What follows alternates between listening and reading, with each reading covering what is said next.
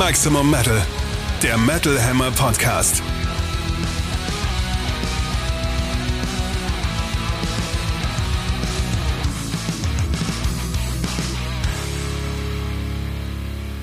Episode 39 vom 23.09. für euch im Metal Hammer Podcast Aufnahmestudio. Wie immer Chefredakteur Sebastian Kessler sowie Katrin Riedel aus der Metal Hammer Redaktion. Hallo da draußen, schön, dass ihr wieder eingeschaltet habt. Mir wurde schon gesagt, meine Stimme klingt heute so ein bisschen verschnupft und belegt. Warum? Mein, mein, mein Test war negativ, auch sonst fühle ich mich nicht verschnupft. Ich war gestern mal bei Parkway Drive in Berlin und habe ein bisschen mitgesungen. Kann also sein, dass ich ein bisschen Rauheit sich auf die Stimme gelegt hat. Hast du auch die Breakdowns mitgesungen? Die Breakdowns habe ich mit gebangt. Yay! Bis mir eine junge Dame, die irgendwie mit dem Handy filmend durch die Menge rannte und nicht geguckt hat, wo sie hinläuft, mir in den Headbang-Radius lief. Das Oh, tat ein bisschen weh und tut mir auch sehr leid, aber sie lief danach auch ungestört weiter und filmte weiter. Das heißt, es ging ihr gut.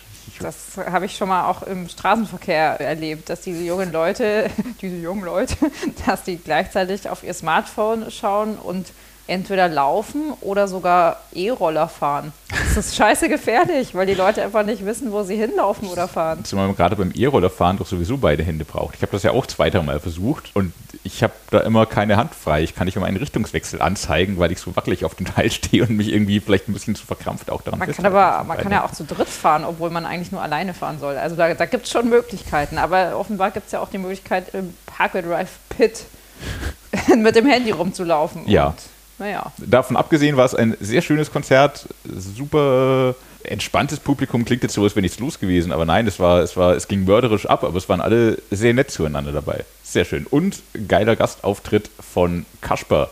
Casper kam beim Song Schattenboxen mit auf die Bühne. Das war Fett. sehr geil. Ja, das war schön und viel Feuer abgefahren, was mir in einer Halle naja, eine Halle auch nicht so oft sieht. Ähm, Doch, doch dann wieder, ich habe auch schon größere Bands in größeren Hallen gesehen, die sich äh, das Feuer gespart haben und nur lahme Dampffontänen hatten. Vollbeat. äh, Ja, da war das gestern schon, schon fett. Ja, Vollbeat in der Mercedes-Benz Arena letztes, was, letztes Jahr oder was vor der Pandemie? Nee, ich glaube, es war Ende letzt, nee, es war vor der Pandemie noch, glaube ich. Ich weiß es gar nicht mehr. Da gab es dann nur diese Feuer, nicht mehr Feuer, Dampffontänen, die auch einfach nur lauter als der Sänger gemacht haben. Das war irgendwie alles nicht so geil. Dann lobe ich mir Parkway Drive, die zünden da echt noch was an. Das wurde sehr schön warm. Musikalisch und pyromanisch. Ansonsten sind wir hier, um euch zu erzählen von den heute erscheinenden und nächste Woche kommenden Alben. Ein kleines Update zu geben über die Ereignisse in der Metal-Welt, die leider nicht durchgehend zum Lachen sind in dieser Woche. Und wir haben natürlich auch wieder einen Interviewgast. Und zwar Katrin, hast du gesprochen mit Äh, Gerre von Tankard, die ja auch demnächst ihr neues Album veröffentlichen und dazu dann später mehr. Back in Black, das Metal Update. Wie angekündigt, wir müssen an der Stelle ernst werden, weil es ist was Schlimmes passiert, das uns echt hier in der Redaktion schockiert hat. Als wir es gehört haben, wussten wir nicht, wie damit umzugehen ist. Ähm, Todesfall im Soulwork und Night Flight Orchestra Camp. Ja, die haben letzte, Mitte letzter Woche den Tod ihres Gitarristen David Anderson, David Anderson verkündet, der in den letzten Jahren bei beiden Bands auch stark am Songwriting beteiligt war. In der Mitteilung von Soilwork hieß es da, Sadly, alcohol and mental illness took you away from us. Und bei Night Flight Orchestra ist auch die Rede davon, dass äh, Björn Stritt, Speed, äh, David zum letzten Mal im Krankenhaus gesehen hat.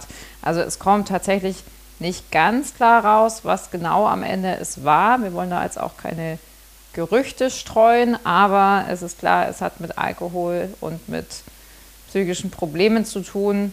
Und das war ja leider kein neues Thema für ihn und für die Band. Das hast du ja auch diesen Sommer erfahren. Genau, und zwar habe ich mich vor einigen Monaten, nämlich konkret beim Full Force, mit Speed persönlich getroffen, also mit dem Sänger beider Bands. Und zwar zum Interview zum aktuellen Soilwork-Album Übergiven Haten. Die Texte darauf stammen auch zum Teil von David, zum anderen Teil von Björn, sind sehr persönlich und drehen sich tatsächlich auch viel um den Tod. Also das Album sollte ursprünglich auch Death I Hear You Calling heißen, wie der eine Song darauf. Und im Gespräch erzählte Björn dann auch, wie es David mit seinen Depressionen geht und wie, ja, wie viel von seinem Zustand in diesem Album drinsteckt. Er war damals allerdings der Meinung, dass es ja, seinem Kollegen und Freund auch zum Zeitpunkt des Gesprächs wieder besser ginge, also dass es bergauf geht, dass der Tiefpunkt überwunden ist. Das hat aber ja offenbar leider nicht gestimmt. Und wenn ich mir natürlich jetzt irgendwie den letzten Abschnitt dieser Solberg-Geschichte durchlese, da kriege ich echt ein bisschen Gänsehaut. Also es mhm, wirkt halt relativ offensichtlich, was da passieren würde oder was da im Argen liegt. Passieren kann, ja. Ja, ähm, also sehr schlimme Entwicklung. Ich finde es immer wieder krass, wenn sich Musiker auch so öffnen und so persönliche Probleme in ihre Musik verarbeiten.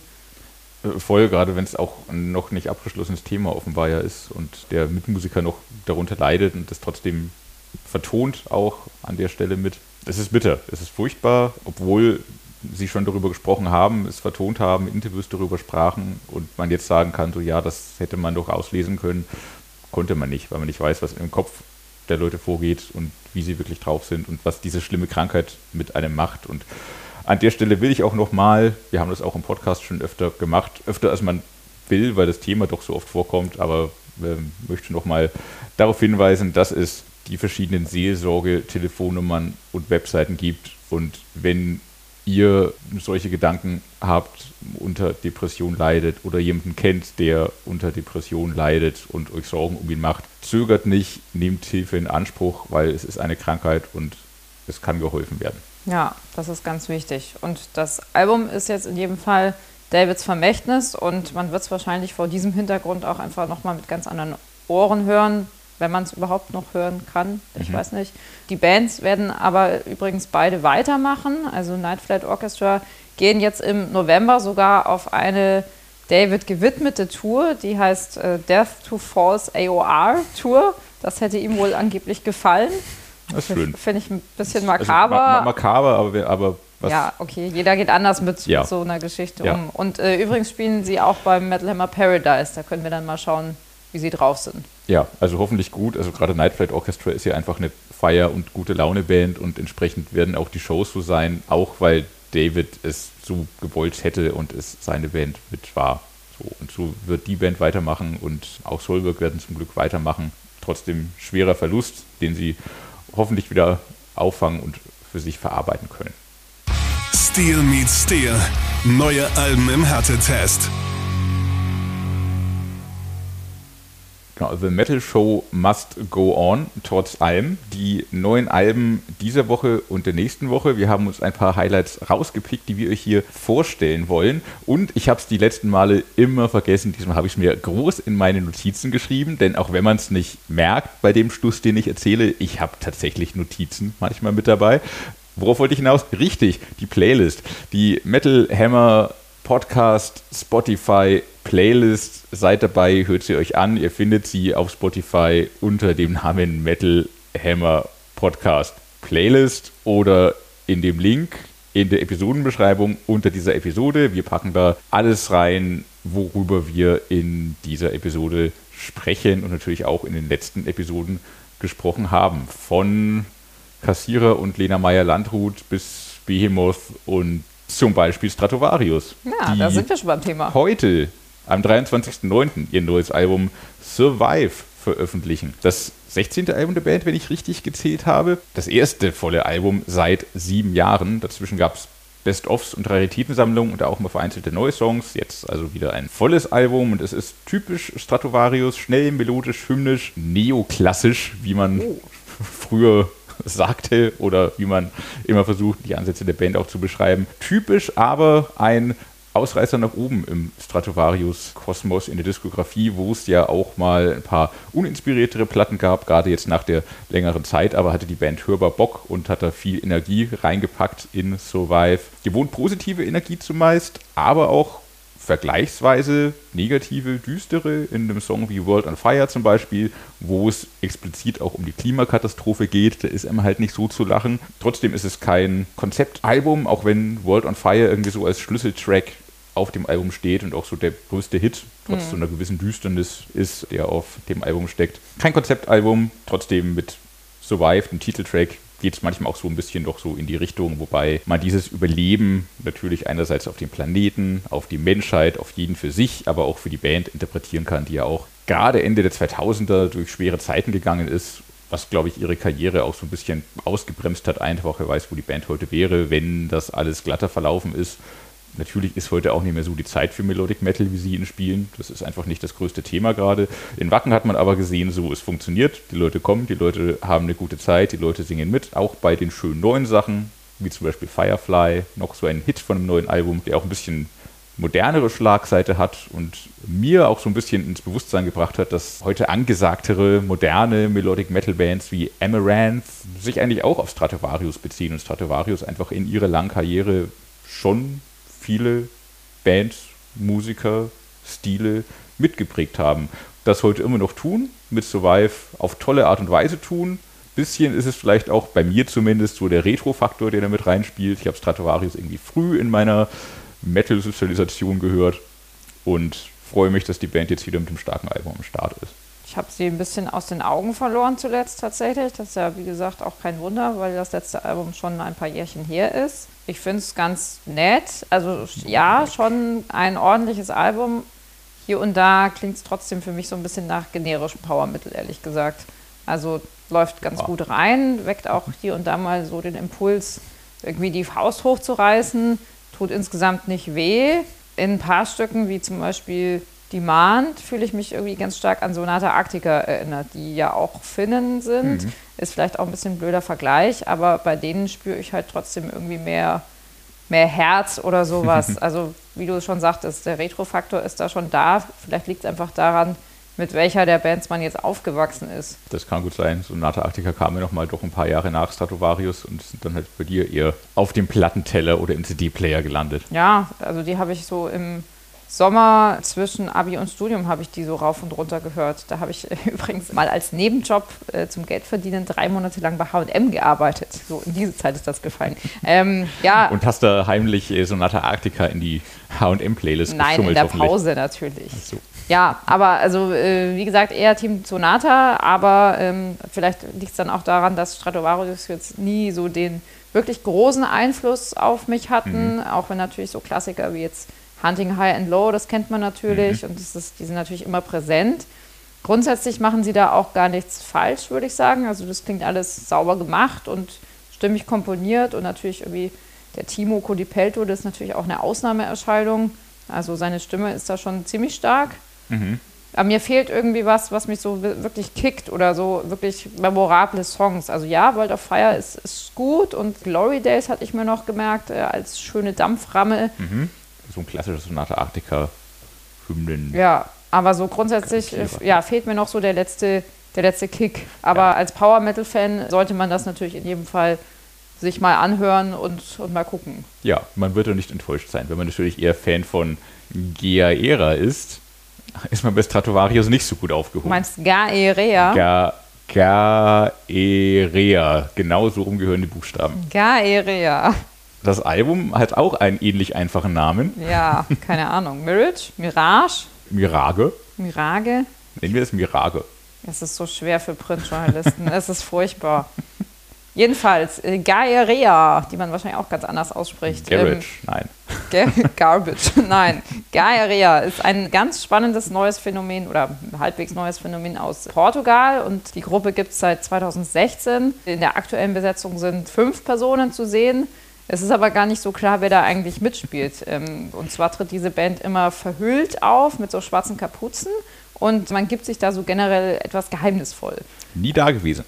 Richtig, ja, also federführend sind da wohl zwei Leute hauptsächlich, der Sänger und Gitarrist sowie der Schlagzeuger. Bei Metal Archives kann man tatsächlich auch lesen, wer die beiden angeblich sein könnten. Uh. Die offizielle Promo will das aber nicht preisgeben. also klar, das anonyme, imagemäßige taucht ja im Metal, vor allem im Black Metal, immer mal wieder auf und kann ja auch durchaus seinen Reiz haben. Ich finde es hier auch ganz charmant umgesetzt. Also optisch sieht das irgendwie gut aus. Auf der Bühne macht das was her. Das konnte man im Sommer zum Beispiel auch beim Backen sehen. Aber hauptsächlich geht es natürlich auch ja, um die Musik. Und da haben sie auf ihrem dritten Album Mirage oder Mirage doch einiges zu bieten. Also einerseits äh, wüten sie da richtig brachial, also schön Blastbeat-Gewitter und Geschrammel, aber weniger oldschoolig, sondern eher so mit echt guten, ausgefeilten Klang. Und auf der anderen Seite binden sie aber auch immer wieder so ja, ruhige Passagen ein, manchmal ganz dezente orchestrale Hintergründe, häufig auch so helle Gitarren, die mich irgendwie so an, an Post-Metal erinnern. Mhm. Also schon auch so ein bisschen was Moderneres drin und das kontrastiert dann dieses Wütende ganz schön. Also insgesamt eine, ja, eine ansprechende Mischung und irgendwie so ein erhabener Klang fast schon. Also das kann man zum Beispiel in dem Stück Arson hören. Mhm. Dann noch der Bonustrack Dormant und das Stück Laude, Lord, keine Ahnung, sind auch richtig stark. Ja, und irgendwie erinnert das dann so insgesamt an Behemoth. Bisschen weniger verkünstelt vielleicht. Ja, das fand ich auch. Genau, und, und hat natürlich irgendwie andere Kapuzenträger, also Mugla und Uada. Mhm. Vielleicht auch noch Dark Fortress, so diese Schiene. Also melodischer Black Metal mhm. mit künstlerischem Anspruch, viel Emotionalität. Und die verfolgen wohl auch erzählerisch ein ganz spannendes Konzept. Das könnt ihr im Interview im Heft von der Kollegin Annika Eichstätt könnt ihr das nachlesen. Mhm. Sehr gut, dass du Behemoth gesagt hast, weil das äh, hatte ich auch rausgehört, aber Kollege Robert Müller, der die Rezension geschrieben hat, hat äh, diesen Vergleich gar nicht aufgemacht. Darum dachte ich, ich bin vielleicht auf dem falschen Dampfer, aber dann, dann wird es schon ein richtiger Dampfer sein. Was ja, Robert, der Kollege aber, Robert schon recht haben, der hat deutlich mehr Ahnung von all dem als ich. Aber er hört Sachen halt mit anderem Ohr. Was er halt rausgehört hat oder ganz, ganz schön analysiert hat, ist, dass das irgendwie so die Teil der neuen Welle von Hipster Black Metal ist und, und damit so ein bisschen die, die Nachfolge von Wolves in the Throne Room, aber eben nicht mehr so blackgazig und ambientmäßig unterwegs, sondern wieder ein bisschen mehr drauf, eben wie, wie du auch schon sagtest, Mügler und Uada-Style. Und das gefällt mir deutlich besser bei Wolves in the Throne Room, obwohl ich es immer interessant fand, aber mir sind da regelmäßig die Füße eingeschlafen. Was? Während ich, ich, ich finde das echt nicht spannend. Also, also, also spannend als Konzept, aber ich mag es mir nicht anhören. Während hier jetzt äh, Gaerea, so rum, äh, ähnlich wie Neera, furchtbar. Neaera. Entscheidet euch mal, wie eure Buchstaben gehören. Gaerea. Macht mir auf jeden Fall Spaß, weil es ein bisschen mehr wieder rast und prügelt und dabei aber atmosphärisch ist, verkopft ist, aber trotzdem irgendwie Songs hat, die ich auch unterscheiden kann und die mir als Songs Spaß machen, aber auch einfach die Gesamtatmosphäre des Albums stimmt. Ja, und wenn man sie live noch sehen möchte, dann spielen sie aktuell übrigens im Vorprogramm von Gals Wirt. Ja, ganz spannend. Kann man äh, mal beobachten. Wo was es mit ihnen hingeariert. Ga gaeriert, wollte ich sagen. Von Masken zu Masken. Denn auch nächste Woche werden uns ein paar Masken entgegenfliegen. Am 30.09. erscheint das neue Album der mächtigen Slipknot. The End So Far heißt das gute Stück. Metal Hammer widmet Slipknot in der brandneuen Ausgabe. Ihr findet sie seit Mittwoch am Kiosk oder natürlich online zum Bestellen oder zum Runterladen als PDF. Die Titelgeschichte. Was sagt eigentlich Corey Taylor dazu? Ihr erfahrt es im neuen Metal Hammer. Was sagen wir dazu? The Chapeltown Rack war die erste Vorab-Single aus dem Album. Hat mir nicht so richtig gefallen, weil war mir irgendwie zu stumpf und zu viel und zu hart und zu sehr, schaut her, was wir alles können, hier ist es in einem Song. Hat sich auch im Rahmen des Albums nicht geändert. Das ist der Song, der bei mir immer noch einfach durchrauscht. Ansonsten aber ein ziemlich fantastisches Album. Ich habe sehr viel Spaß damit und finde, dass Slipknot sehr universell unterwegs sind und irgendwie so alles zusammenfassen, für das sie stehen. Sowohl das Rasende wie in Warranty oder dem schönen Song Hell, den man nicht Hell schreibt, sondern H377. Ähm, oh, Taschenrechnerwitze, hervorragend, ja, da sind oder? sie wieder. Wie, wie, in der, wie in der achten Klasse. Toll. Slipknot ist halt eine Band auch für junge Leute oder für Leute, die mal Spaß an Taschenrechnerwitzen hatten und gerne wieder daran erinnert werden. Und immerhin, ich glaube, Becky, der das Interview für die Titelgeschichte gemacht hat, musste Corey Taylor fragen, was H377 ist und hatte eine wilde Theorie dafür. Was Corey Taylor dazu sagt, ihr lest es. Auf jeden Fall, dass die wilden Slipknot, aber auch die sehr melodischen und zu Herzen gehenden kommen hier raus bei Desart. Krachtige Hits wie The Dying Song, auch eine Single gewesen, die schon mehr ins Ohr ging und äh, mich dann schneller abgeholt hat als The Chapeltown Rag. Und sehr stark fand ich, dass Slipknot sich nicht scheuen, auch mal in progressive Gefilde ihre großen Zehen zu stecken. In Medicine for the Dead zum Beispiel. Ein sehr starker Song, der Slipknot nochmal von einer bisschen anderen Seite zeigt. Es ist natürlich immer wild, immer der psychotische Faktor dabei, immer aber auch geile Melodien und ein sehr starkes, modernes Metal-Album einer Band, die sich, ich würde sagen, gefunden hat, weiß, was sie will und wohin sie will und hier ein reifes Machtwerk abgeliefert hat. So, so. Ja, um noch ein paar musikjournalistische Bonmots rauszuhauen. Diese Band Guten macht Brick- keine Gefangenen. Macht keine Gefangenen, hat gut Briketts nochmal auch nachgelegt und ein amtliches Brett einfach abgewichst. Nein.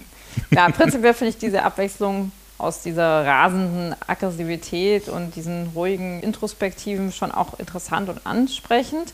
Aber mir gefallen Slipknot tatsächlich schon immer besser, wenn sie schon so richtig auf die Kacke hauen, also wenn es da zur Sache geht. Daher auch Hell würde ich auch hervorheben und Hive Mind sind da irgendwie ganz schöne Beispiele, die reißen ganz gut was ab. Ich kann mir auch vorstellen, dass es einigen Fans so geht. Also, dass die härteren Songs schon grundsätzlich beliebter sind, weil das natürlich bei Live-Konzerten auch am meisten Spaß macht. Definitiv. Kann man sich schön im Pit dazu prügeln. Ja. Ähm, Hive meint auch mit so geilen Hardcore-Gangshouts. Ja. Sehr geiler Song. Und natürlich, klar, man kann nicht die ganze Zeit nur durchballern, man will auch mal ein paar andere Dinge ausprobieren. Zum Beispiel ist das äh, Finale, also Final, ist es auch toll geworden, so diese Emotionalität, dann auch nochmal symphonisch untermauert, ganz spannend. Also ja, die Mischung zwischen hart und zart geht da noch ganz gut auf, finde ich, aber weniger Raserei sollte es jetzt für meinen Geschmack auch nicht werden. Nö, weniger nicht. Ich finde aber, sie haben diese Mischung ähnlich wie auf Volume 3, mein bisheriges Slipknot-Lieblingsalbum, auch hier wieder sehr gut getroffen. So die, bei den letzten Alben, die auch sehr gut waren in meinen Ohren, fehlte manchmal so ein bisschen der Hitfaktor und ich glaube, der ist jetzt auch wieder für mich zumindest höher. Von daher, The End so far, zum Glück nur so far, es geht natürlich weiter. Dazu Ist- vielleicht noch eine Anmerkung. Ich habe das erst in den letzten Tagen gelesen und zwar eine ganz interessante These. Und zwar, es wurde ja viel diskutiert über diesen Titel, The End So Far. Und ich las nun, dass sich das angeblich darauf beziehen soll, dass das das letzte Album sein wird, das Slipknot bei ihrer langjährigen Plattenfirma Roadrunners veröffentlichen. Ist das so? Das wird ein paar Freunde bei Roadrunner nicht so gerne hören. Ich weiß nicht, ob das stimmt. Das steht bei Wikipedia, von dem her haben Sie es wahrscheinlich schon mal gehört. ist es auf jeden Fall ganz, ganz clever von Slipknot, das mal so rauszuhauen, um sich in eine gute Verhandlungsposition zu bringen. Ja, ich meine, am, am, also äh, am, diese Grundthese, oh, das ist das letzte Album, Ja, das ist ja Käse, Blödsinn. kommt mit jedem also, Slipknot-Album. Ja, was soll das auch immer? Das ist total albern. Richtig. Ja. Richtig. Er hat auch, glaube ich, jetzt im Interview nichts dazu gesagt, äh, zu dieser These, aber ja, wird spannend, äh, wo die Reise für die Band in den nächsten Jahren hingeht. Ja, ich meine, ähm, eine Plattenfirma werden Slipknot finden. Roadrunner werden bestimmt auch weiterhin Interesse daran haben, die Band zu begleiten, wie sie die Band schon immer begleitet haben. Also mit Sicherheit gibt es da einfach Verhandlungen. Ich weiß nicht, ist wahrscheinlich auch nicht das spannendste Interviewgesprächsthema, das soll Corey Taylor sagen, außer, ja, ich hätte gerne nochmal 500 Euro mehr, wir warten da noch auf ein Angebot. Aber ja, spannende Theorie und immer spannend, wie es mit Slipknot weitergeht. Auf jeden Fall soll es ja das Ende eines weiteren Kapitels sein und wie das nächste Kapitel aussieht. Was Wir das immer es heißt, ist ja auch erleben. vollkommen unklar. In der Kapitel. Regel neue Masken. Ja, so. also mit jedem Album ein neues Kapitel. Ja, schon. Die neuen Masken sind sehr cool geworden, tatsächlich. Corey Taylor finde ich mega creepy in dieser Maske. Ich finde super creepy, dass bei Sid Wilson immer noch dieser Zusatzkopf, diese alte Maske alte da Maske, ja. rumhängt. Das, ist, das finde ich creepy. Und die haben die ja Vor auch irgendwie so. Ja, die haben die so aufgearbeitet, dass sich die Mundwinkel bewegen oder dass sich, also dass die Maske quasi eine Mimik hat. Ja. Ich, Brutal. ja. Ich, ich hab, bin da beim ersten Mal auch erschrocken, als ich das gesehen habe. Tatsächlich stand in Wacken relativ weit hinten, habe es auf dem Bildschirm gesehen. Was, so, was, was zum Teufel passiert da? Wieso haben die den Kopf dabei und warum bewegt er sich noch? Ich fand es schon gut gruselig. Also das, das können Slipknot immer noch, sie können immer noch erschrecken. Und sei es halt nur so Angsthasen wie mich. Apropos Hase. Ja, Bin ja, bin ja nicht nur ein Hase, sondern auch ein harter sondern auch Hund. ein hart, ja, richtig. Damit kommen wir schon äh, zur neuen Platte von den guten Tankard. Pavlovs Dogs. Ja, äh, Tankard, was soll man noch sagen? Man kennt sie, man liebt sie. Eine der langlebigsten deutschen Thrash-Gruppen natürlich. Mittlerweile seit sage und schreibe 40 Jahren auf den Beinen in der Szene und natürlich auch völlig zu Recht Teil der sogenannten Teutonic Big Four, also der großen vier im deutschen Thrash Metal, was ja immer so schön zusammengefasst wird. Ja, leider werden die Jungs aus Frankfurt auch oftmals ein bisschen unterschätzt. Sie untermauern aber mit ihren wirklich unterhaltsamen Shows und natürlich auch mit ihren Platten immer wieder ihre Klasse und ihre Berechtigung. Und jetzt feiern sie ihr Bandjubiläum und zur Feier dieses Anlasses bringen sie dann am nächsten Freitag auch ihr neues Album auf den Markt. Pavlovs Dogs zeigt einmal mehr, in welch toller Form sich diese vier gerade befinden. Ich meine, angesagt ist natürlich weiterhin feinster Thrash Metal. Über weite Strecken klingt das Album richtig hart, ballert und brettert richtig schnell dahin.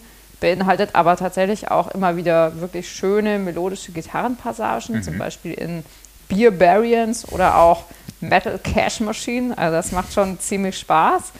Teile von Memento und Dark Self Intruder bringen dann auch noch mal so ein paar andere Klangfarben ein. Das sind die ernsteren Songs, glaube ich, auch des Albums. Ja, die melodischen Gitarren sind mir tatsächlich diesmal besonders aufgefallen. Mhm. Also das klingt schon sehr ausgefeilt und da passiert im Hintergrund wirklich eine ganze Menge. Also nicht nur Geballer, sondern auch absolut gelungene Zwischentöne. Ja, total. Und sehr abwechslungsreich dabei eben. Also man hat Songs wie Beer Barians, das ist halt so eine Trinker-Thrash-Hymne, wie der Titel verspricht. Irgendwie mit so einem leichten Amon Amarth-Einschlag fand ich, was so die Schunklichkeit und vielleicht den, den Ruderfaktor angeht. Die Schunklichkeit. Aber halt auch ernstere Songs, so du hast es irgendwie schon erwähnt, die sich irgendwie auch mit dem Tod und dem Vergehen beschäftigen. Schön fand ich, dass sie auch zeitgenössisch kritische Botschaften aufgreifen. In dem schönen Song Exfluencer zum Beispiel, der auf dem Rock Hearts seine Live-Premiere gefeiert hat, wo auch das Video entstand, geht natürlich um Influencer, die hier aber geexfluenced werden. Lockdown Forever, auch ja ein Thema, das uns alle umtreibt, aber Mega. Tankard haben in diesem sehr hittigen Fresh-Song halt wieder so einen lustigen Dreh gefunden, weil Lockdown Forever geile Sache eigentlich. Zu Hause sitzen, Bier trinken, Metal hören. Pizza fressen. Das ist total herrlich. gut. Und ich habe mich da ein bisschen wiedergefunden. Total. Ich fand, ich fand auch nicht alles stimmt letzten zwei Jahre. Total. Vielleicht hat man auch zwischendrin mal fünf Kilo zugenommen, aber naja. Egal. Ja, ich finde es auch immer wieder herrlich, wie sie es einfach schaffen, lustige und ernste Themen mhm. einfach so abgefahren zu mischen. Also das ist ja so ein bisschen ihr ganz eigenes Trademark-Image. So auf der neuen Platte gibt es ja auch wieder einige Songs, die wirklich Kritik üben, aber halt auch sehr viel Spaß. Und über diesen Zwiespalt und auch ein paar andere Dinge habe ich mit Sänger Andreas Gere Geremia auch im Interview gesprochen. Und da hören wir jetzt mal rein. Don't Talk to Strangers, das Metal Hammer Podcast Interview. Ja, also hallo Gerre, äh, schön dich heute im äh, Metal Hammer Podcast bei uns begrüßen zu dürfen. Herzlich willkommen erstmal. Ja, danke für die Einladung. Ich glaube, das erste Mal, dass ich bei euch im Podcast bin. Ganz genau. Und äh, wir haben ja in der aktuellen Mettlermer Print-Ausgabe, die äh, seit dieser Woche am Kiosk ist, natürlich auch schon ein ausführliches Interview zu eurem neuen Album. Bei dem Gang ist ein bisschen konkreter um die Musik gegangen, die einzelnen Songs, die Hintergründe. Deswegen wollen wir das jetzt äh, ein bisschen anders aufziehen hier. Zuerst mal eine ernste Frage. Du hattest ja Anfang September einen Bandscheibenvorfall, weshalb ihr auch zwei Shows absagen musstet. Wie kam das denn und wie geht's dir heute? Ja, also ich äh, äh, suffer immer noch ein bisschen. Also es ist noch nicht so äh, 100% gut, aber ich befinde mich auf dem Weg der Besserung. Und ähm, was es letztendlich genau war, äh, weiß ich erst morgen, weil heute habe ich ein MRT gemacht und äh, morgen laufe ich mit der CD mal zu meiner Orthopädin und die sagt mir dann mal, was los ist. Aber Mittwoch soll es ja nach Mexiko gehen und also äh, irgendwie es muss ja weitergehen. Es kann ja nicht wahr sein, so. Nee, aber das irgendwie, keine Ahnung. Ich weiß nicht, wer schon mal sowas hatte. Kann natürlich auch echt ein extremer Hexenschuss oder sowas gewesen sein. Ich bin aus dem Bürostuhl aufgestanden und mir hat äh, also wirklich in die Lendenwirbel gejagt und ich konnte mich danach kaum noch bewegen. Also es war nicht so lustig, so paar Tage lang. So mache ich jetzt seit zehn Tagen mit rum. Es ist schon etwas besser geworden, aber wünsche ich meinem ärgsten Feind nicht. 40 Jahre Fresh Metal gehen dann doch nicht so ganz spurlos an einem vorbei, wahrscheinlich. Aber äh, wir sagen ja hier in Frankfurt, Unkraut vergeht nicht, von daher. Richtig. Äh, nicht, nur, nicht nur in Frankfurt wahrscheinlich und von daher. Ja, ganz genau. Ja, ja, also du siehst, du hörst, ich bin schon wieder zu Späßen aufgelegt, also. Dann kann es äh, ja nicht so schlimm sein. deshalb geht es hoffentlich äh, jetzt steil nach oben wieder. Ja. Ja, wir drücken dann natürlich die Daumen, wünschen äh, gute Besserung und auch äh, frohes Durchziehen für das äh, Festival in Mexiko. Das ist natürlich auch nicht ohne. Äh, ihr seid ja grundsätzlich auch für schweißtreibende Shows bekannt. Ja, ich glaube, die Shows sind eher das weniger das Problem, sondern die 20-stündigen Rumfliegerei. Also wir haben ja danach waren ja noch, wir wollten ja noch ein paar Shows weiterbleiben, so in Mittel- und Südamerika. Und das Einzige, was noch ging, war Chile. Und dann haben wir gesagt, na ja, ist um die Ecke, machen wir noch, ne? Und ja, das fliegen halt von Mexiko nach Chile auch noch mal elf oder zwölf Stunden. So, mal kurz um die Ecke, ne? Übel. Aber gut. Ja, wir freuen uns da total drauf. Es wird bestimmt mega geil. Ja, und äh, musst du dann irgendwas Spezielles beachten, gesundheitlich? Also weniger rumtollen auf der Bühne oder hast du einen Thron wie Dave Grohl damals oder ähnlich? Nein, nein, nein, kein Thron und äh, ich hoffe, dass ich da mich ganz normal. Ich soll mich ja auch bewegen, damit sich alles mal wieder lockert. Von daher glaube ich nicht, dass ich da komplett eingeschränkt sein werde. Ja. Immer das Beste draus machen ist unsere Devise. Ja, ja, toi, toi, toi. Äh, wie schwer fällt es euch eigentlich grundsätzlich heutzutage, äh, ja, euch für eure Shows fit zu halten oder speziell jetzt auch nach dem Lockdown natürlich auch wieder fit zu werden? Habt ihr da irgendwie ein besonderes Programm oder sowas? Nee, aber ich meine, unser Gitarrist, der läuft ja Triathlon und Marathons und was weiß ich alles und Ironman, der ist ja vollkommen wahnsinnig. Also der ist fit wie ein Turnschuh. Und äh, wir anderen haben jetzt kein spezielles Trainingsprogramm, aber sagen wir mal so gerade äh, 2020, äh, da hatten wir dann irgendwie die erste Show, dann glaube ich, nach neun oder zehn Monaten die erste Show, da hat man das auch schon echt in jedem Knochen gespürt. Aber das war so ein geiles Gefühl. Das, ich glaube, es war irgendwo ein Festival in Tschechien, wo es keinerlei Einschränkung gab. Wir sind da, waren da unterwegs äh, auf der Autobahn, sind dann in die Autobahnraststätte mit der Maske rein. Die haben gedacht, wir wollen die überfallen irgendwie. Also es war ganz skurril, echt irgendwie. Und dann stand ich dann so auf der Bühne und habe dann so gedacht, wow, das war mein altes Leben. Wie geil ist das denn so irgendwie? Nee, haben wir kein äh, spezielles äh, Training oder so. Jeder hält sich selber irgendwie fit. Aber naja, gut, äh, ich sag mal, wir sind nicht mehr die Jüngsten und äh, nach so einer Show tun einem schon alle Knochen weh, das merkt man halt schon. Man ist halt, man ist halt leider keine 25 mehr. Genau, ja, äh, 40 Jahre, äh, das muss man natürlich nachher auch nochmal thematisieren. Ähm, zunächst aber, ihr habt ja ein neues Album aufgenommen, das äh, musikalisch auch wieder sehr stark geworden ist. Schön, hart, ballert, äh, feinster Thrash mit tollen Melodien auch. Ja, wie schafft man es eigentlich nach 40 Jahren immer noch dermaßen ja kreativ zu komponieren und sich da auch immer wieder was Neues einfallen lassen, das aber halt trotzdem typisch klingt. Also was ist da euer Geheimnis in Anführungsstrichen? Ach, wir haben da eigentlich kein großes Geheimnis, sondern bei uns kommt das alles aus dem Bauch heraus. Ähm, eigentlich war die Platte für 2020 geplant und äh, wir hatten auch 2019 schon angefangen mit dem Songwriting. Und äh, äh, wie immer haben wir ein bisschen geschludert und dann hatten wir so im Herbst so anderthalb Songs fertig und dann haben wir gesagt, nee, also das schaffen wir diesmal wirklich nicht, wir müssen verschieben.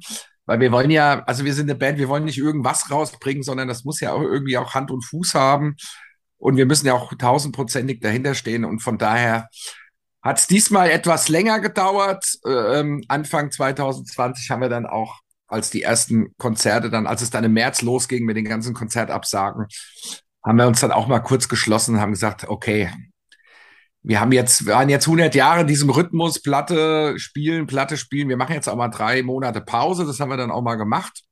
Nicht geprobt, nicht gesehen, nichts gemacht. Und ich glaube, das hat uns ganz gut getan. Und dann haben wir dann so letztes Jahr wieder mit dem Songwriting angefangen. Und wir sind halt so eine Band, wir setzen uns jetzt halt nicht hin und sagen, oh, die nächste Platte muss so und so klingen, sondern wir fangen einfach an, Songs zu schreiben. Ich krieg die Gitarrenparts, versuche da die Vocals drauf zu machen. Dann treffen wir uns wieder. Unser Gitarrist, der Andi, hat ein kleines Studio zu Hause. Dann nehmen wir auf.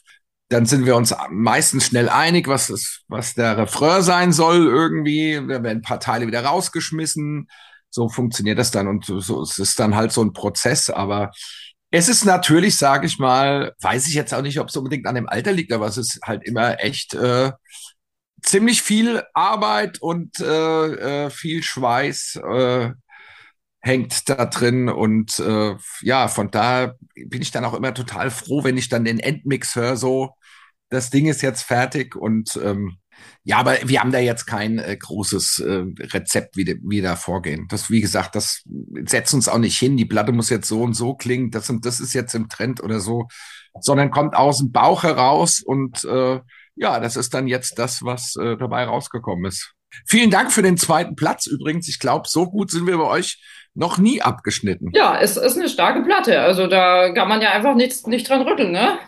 Und ich, ich habe auch im, im Vorfeld gelesen, dass, äh, dass der Titel Pavlovs Dogs für dich auch gar nicht so ohne ist, weil du an einer Hundephobie leidest, also Angst vor Hunden hast. Ja, was heißt, also unser Drama hat noch mehr Angst vor Hunden als ich, aber ich bin jetzt nicht der größte Freund davon und es geht ja auch um die Pavlovschen Hunde und ja. äh, die Platte heißt Pavlovs Dogs, Mehrzahl. Der Song heißt Pavlovs Dog Einzahl, weil es halt aus meiner Sicht gesungen ist. Es wird mit W geschrieben, mit V. Also wir haben mal wieder mit dem Titel für reichlich Verwirrung äh, gesorgt und äh, ja, das war eigentlich nicht beabsichtigt, aber war eigentlich schon klar, als ich das erste Mal gesehen habe, dass jeder es irgendwie anders schreibt, war mir schon klar irgendwie, das gibt ein schönes Chaos. Aber ich glaube, auf der CD ist es richtig draufgeschrieben. Ja. Das ist die Hauptsache. Und, ja. und gibt es eine, gibt's eine lustige Anekdote zum Thema Hundephobie oder vielleicht eine weniger lustige Anekdote? Äh, eigentlich gibt's da keine großen Anekdoten, nur der, also der Olaf, unser Drama, der hat noch mehr Angst vor Hunden, aber was heißt Angst? Aber ich mache dann äh, öfter schon mal einen Bogen drumherum. Okay. Also wir hatten, wir hatten auch irgendwann mal vor, keine Ahnung, 15 Jahren mal so eine Fotosession gehabt, da war auch ein Riesenhund drauf irgendwie. Also da war mir auch nicht so geheuer irgendwie, wenn ich mal ganz ehrlich bin. Aber gut, da tickt ja jeder anders. Ähm, die meisten ja, sind ja lieb, machen einem nix und äh, aber also so richtig coole Anekdoten gibt es eigentlich zu dem Thema nicht. Um ja, aber ja, ihr habt euch dann quasi gedacht, für die Fotos kein Hund, sondern hier Rollator, der, der hält still und ist zu bändigen vielleicht. nee, das war, glaube ich, 2007 oder so, glaube ich, zur Best-Case-Szenario. Da ja. hatten wir mal so an so einem Kiosk. Aber das war dann auch rein zufällig, dass dieser, dieser Monsterhund da dabei war. Also irgendwie. Ja. Naja, gut, habe ich schon wieder verdrängt aus meinem Gedächtnis. Ist ja auch schon wieder einiges passiert seitdem. Ähm, ja. auf, auf, der Platte gibt es auch einen äh, sehr interessanten äh, Song, über den du wahrscheinlich auch sehr viel sprechen musst. Äh, Exfluencer, da geht es ja so ein bisschen um die Parallelwelt, die durch die sozialen Medien und unsere Dauerbeschäftigung damit entsteht. So zum Hintergrund gab es auch schon ziemlich viel. Mich würde jetzt aber mal interessieren, wie seht ihr das denn, ich sag mal, als nicht mehr ganz junge Band. Äh, wie steht ihr eigentlich zu diesen Kommunikationswegen, zu diesen neuen? Also ganz naja, ohne also, geht's ja auch nicht natürlich. Ne? Wie habt ihr euch daran gerobbt? Ja, also der Buffo, unser Manager, der macht unsere Facebook-Seite. Ich privat habe selber kein Facebook, aber ja gut, man, äh, man nutzt die ja natürlich auch irgendwie, ja. Also, also total witzig. Ich wollte eigentlich nur unserem Instagram-Account äh, die ein guter Kumpel von uns macht, folgen und schwupp hatte ich auch Instagram. So, so passieren mir dann halt auch so Sachen. Ja, und man merkt das halt auch, wie abhängig man vom Smartphone ist und äh, die WhatsApp-Gruppen bimmeln den ganzen Tag. Gut, man ist selber dran schuld, man kann es ja auch ausstellen. Ja, das, die, die Problematik ist halt einfach, also gerade so jüngere Menschen, sage ich mal, die verlieren sich dann halt aber auch komplett da drin, ja. Und die leben dann nur noch für Klicks und leben halt in einer komplett anderen Welt. Und darum geht es so ein bisschen im Song. Es ist eine Protagonistin, eine Exfluencerin sozusagen, aber die kriegt dann da schon wieder die Kurve raus zum Schluss. Von daher ist das mal ein Song mit einem etwas äh, besseren Ende. Aber es ist schon zum Teil ähm, krass. Mich nervt das zum Teil auch äh, auf der Arbeit, äh, wenn die Leute überhaupt nicht mehr telefonieren wollen und das, was man in 20 E-Mails hin und her versucht zu klären, hat man am Telefon wirklich in einer halben Minute geklärt. Und das ist so ein bisschen, weiß ich nicht, das finde ich so ein bisschen sehr skurril und äh, das ist mir auch alles ein bisschen zu viel. Klar nutzt man die neuen Medien, man braucht sie auch, gerade als Band, um, um zu kommunizieren, das ist ganz klar, ja ohne diese Medien ist man, glaube ich, ziemlich aufgeschmissen, aber äh, manche Sachen äh, finde ich dann halt doch zu übertrieben. Und das nicht nur, weil ich so ein alter Sack bin. naja. ja, in jedem Fall äh, sehr interessantes Thema mit, mit einer schönen Portion ja, Sozialkritik auch drin. Ich finde es ja bei Tankard sowieso immer ganz spannend, dass äh, viele Leute euch ja so als Spaßband ansehen, bei der es nur ums Trinken geht, in Anführungsstrichen. Dabei habt ihr ja halt von Anfang an einfach auch viele Songs mit ja durchaus ernsthaften Themen gemacht. Fühlt ihr euch in der Hinsicht eigentlich unterschätzt oder vielleicht so ein bisschen zu wenig ernst genommen oder wie geht ihr damit um? Ja, also das passiert mir gerade häufiger bei Interviews mit äh, ja, Journalisten oder so, die Tankard nicht so genau kennen, also die nicht so tief in der Materie drin hängen. Und da wird das schon oft mal gerne so auf dieses Bier-Image äh, reduziert. Ich kann dazu nur sagen, wir haben natürlich auch am Anfang unserer Karriere äh, alles für dieses Image getan, sage ich mal. Ne? Selber schuld. Äh, Alcoholic Metal, das zweite Demo, wirklich aus Spaß so genannt, weil es damals tausend verschiedene Richtungen von Metal aufgekommen sind. Komm, wir nennen, wir machen eine neue Richtung auf Alcoholic Metal und dann klar mit Alben wie Chemical Invasion und Morning After haben wir natürlich auch, ähm, wie gesagt, alles für das Image getan, wollten dann in den 90ern mal weg davon, hat natürlich, äh, sind wir natürlich kläglich gescheitert, ja, ist ja ganz klar. Und ähm, heutzutage, ja, kokettieren wir natürlich so ein bisschen mit dem Image, machen uns lustig drüber, aber ich wundere mich dann auch immer, boah, ihr habt ja auf eurer neuen Platte auch ernste Themen und so. Wir machen seit Chemical Invasion, haben wir immer ernste Themen auf den ja. Platten gehabt. Ja, ist, die, sind, die sind halt nicht so in den Fokus geraten. Also Zombie Attack nehme ich jetzt mal aus. Das waren, da haben wir, da waren wir zum Teil 15, 16, 17, als wir die Texte geschrieben haben und haben damals ziemlich viel äh, Horrorfilm und so geguckt. Und also die Texte klammer ich nun mal wirklich aus, aber seit Chemical Invasion probieren wir eigentlich so eine ganz gute Mischung hinzukriegen aus, aus witzigeren Sachen und ernsten Sachen. Und wie gesagt, das mit dem Image haben wir uns selber eingebrockt. Ist nun mal so und ähm, ja, äh, kann ich super gut mit leben. Alles gut. Also ich meine, wenn jetzt äh, neue Tankard rauskommen würde, äh, mit einem blutrünstigen Cover und äh, nur Gewalt und, und Untergangstexte. Ich meine, das wäre dann auch nicht Tankard, also muss man dann auch ganz ehrlich sagen. Von daher alles gut. Okay, ja, an der Front unterschätzt zu werden ist ja vielleicht auch was Positives. Dann kann man immer noch äh, gut überraschen, wenn dann wieder was Ernsthaftes kommt. Ähm, apropos unterschätzen, äh, man sieht es euch natürlich nicht an, aber ihr feiert ja in diesem Jahr 40 Jahre, also vier Jahrzehnte Tankard. Herzlichen Glückwunsch.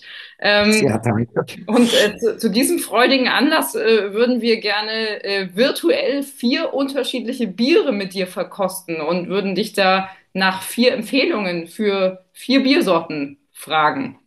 Ich habe doch gar keine Ahnung von Bier, haben wir doch eben drüber gesprochen. Das ist alles nur eben. Ist ja alles nur Image. Also der, der Bierexperte der Band ist wirklich der Frank. Der trinkt echt gerne Bier und der kennt sich da auch ziemlich gut aus. Aber ich probiere mal mein Glück. Was, was soll ich machen? Vier Biere, die du gerne trinkst, empfehlen. Also das allerliebste Bier, was ich trinke, ist es immer das Bier, was es Backstage gibt, weil es nichts kostet. Ja. So, das wäre ja schon, schon mal Nummer eins. Das Freibier. Wenn ihr in Frankfurt seid, dann würde ich euch empfehlen, eine Römerpilz zu trinken, weil das ist hier die hiesige Brauerei und weiß jetzt gar nicht, ob es herb, mild oder sonst was schmeckt. Es ist halt ein Frankfurter Bier. Deswegen das auf jeden Fall probieren. Das dritte, was ich empfehlen würde, es gab es wirklich mal tatsächlich, aber ich weiß gar nicht mehr, ob es das heutzutage noch gibt, wäre natürlich Space Beer.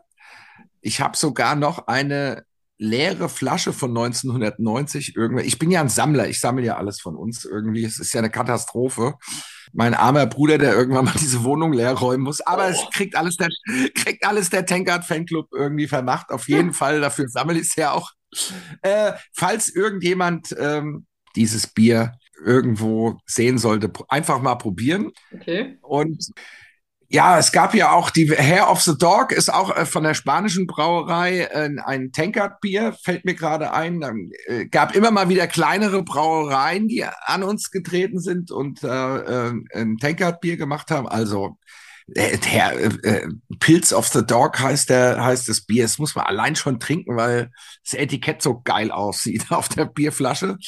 Und äh, ja, mit den großen Brauereien haben wir nichts zu tun. Ich glaube, die wollen auch mit uns nichts zu tun haben. Von oh. daher, keine Ahnung. Ähm, aber jetzt haben wir schon vier. Oh, da bin ich ja, habe ich gerade mal so die Kurve gekriegt, ja. In jedem Fall. Und das mit den Hunden scheint sich durchzuziehen. Also das ist ja schon erstaunlich. Auf den Hund zu kommen. ja, genau. Ja, cool. Dann äh, vielen Dank dafür. Dann äh, hoffe ich, dass die Fans da draußen mit äh, einem dieser vier Biersorten oder vielleicht auch mit allen vieren äh, auf euch anstoßen, auf die nächsten 40. Macht bitte weiter so. Und ansonsten äh, bleibt mir nur noch zu sagen, ja, vielen Dank für deine Zeit, lieber Gerre. Und schöne ja, Zeit in Mexiko darf, und alles Gute für den Rücken natürlich. Ja, vielen Dank. Darf ich auch noch mal was loswerden? Sehr gerne. Ja, also also es wird ja auch immer so gefragt, 40 Jahre Tankard, wenn man zurückblickt, was hat man da so für Gefühle? Auf der einen Seite natürlich total stolz, dass man so lange durchgehalten hat und immer noch Teil der Metal-Szene ist. Aber auf der anderen Seite habe ich dieses Jahr so wirklich so, also totale Demut auch gespürt, ja. Also, und da möchte ich mich auch nochmal wirklich bei allen Fans bedanken, die uns von Anfang an oder seit zwei Jahren oder seit zehn oder seit 20 supporten und begleiten, nochmal ganz herzlich bedanken, weil ohne die Fans könnten wir, könnten wir, hätten wir so viele Sachen nicht erlebt, können um die halbe Welt reisen und Musik machen. Das ist sensationell. Also vielen, vielen Dank und äh, das war Halbzeit und äh, jetzt mal auf die nächsten 40 Jahre.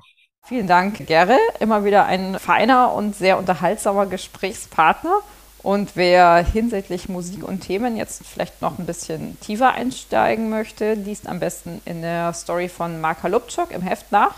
Da steht noch einiges zum Album. Und damit sind wir für diese Ausgabe eigentlich fast schon wieder am Ende. Ja, dann bleibt nichts außer euch standardmäßig, aber herzlich darauf hinzuweisen, ein Like da zu lassen, die Episode zu teilen, all euren Freunden davon zu erzählen, zu kommentieren, uns E-Mails zu schreiben und natürlich den Podcast zu abonnieren, um auch ja nicht zu verpassen, wann und wie es mit uns weitergeht. Wann geht es denn eigentlich weiter?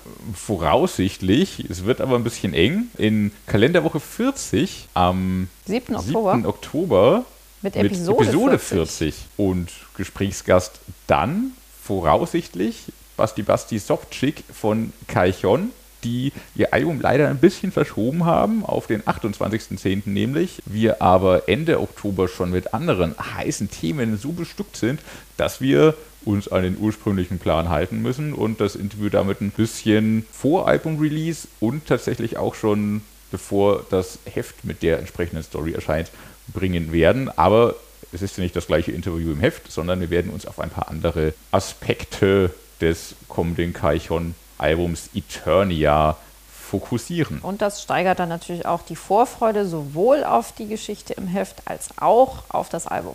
Bis dahin aber liest auch den aktuellen Metal Hammer, wie gesagt, seit vergangenem Mittwoch am Kiosk mit großer Slipknot Titelgeschichte, außerdem tollen Stories zu 40 Jahre Metal Blade, 40 Jahre Black Metal von Venom und dem neuen Venom Inc. Album, einem Special zu Celtic Punk von Frank Thesis, der sich mit zwei gälischen Gipfelstürmern unterhalten hat. Behemoth, Queensreich, Lamp of God, zwei tolle Poster, eine geile CD, Tanker Stratovarius, Autopsy, Knockator, Wednesday 13 und, und, und. Wenn ich jetzt alles vorlesen würde, müsstet ihr es A nicht kaufen und B würde ich jetzt nicht mehr fertig werden. Das wäre doch auch mal eine schöne Podcast-Idee. Kessler liest. vorlesen.